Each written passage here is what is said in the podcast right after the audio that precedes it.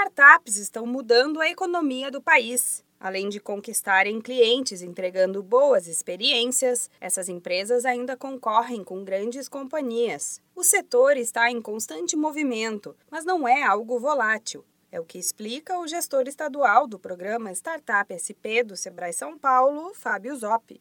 É, então é uma oportunidade, na verdade não, não é uma condição fundamental, não é uma modinha, não é uma situação volátil, né? é uma, uma nova maneira de fazer negócios. Uma startup é muito bem-vinda na economia, né? assim como é um, um empreendedorismo de, de base tradicional, e que isso exige bastante mais esforço né, é, de um empreendedor é, buscando um modelo de negócio inovador do que um já conhecido, né, um de base tradicional.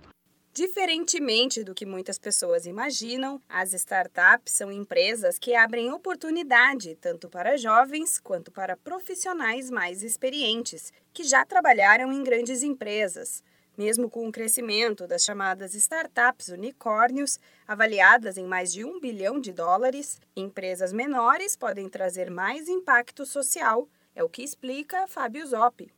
Nós acreditamos que 10 startups que tenham um valuation e tenham um valor de mercado de 100 é, milhões é muito melhor que uma de um bilhão, né, como é o caso de unicórnio. Isso pela representatividade social envolvida, né, geração de postos de trabalho, a questão é, mesmo de impostos, né, a descentralização. Além de serem modelos de negócios inovadores, as startups movimentam a economia e abrem caminho profissional para milhares de pessoas que querem empreender. A cada seis meses, o Sebrae São Paulo realiza o Startup SP, programa de aceleração de startups em estado de validação que oferece capacitação, mentoria com consultores especializados e profissionais de mercado e conexões com investidores e aceleradoras. Para mais informações e para tirar dúvidas sobre o assunto, visite o escritório do Sebrae mais próximo da sua cidade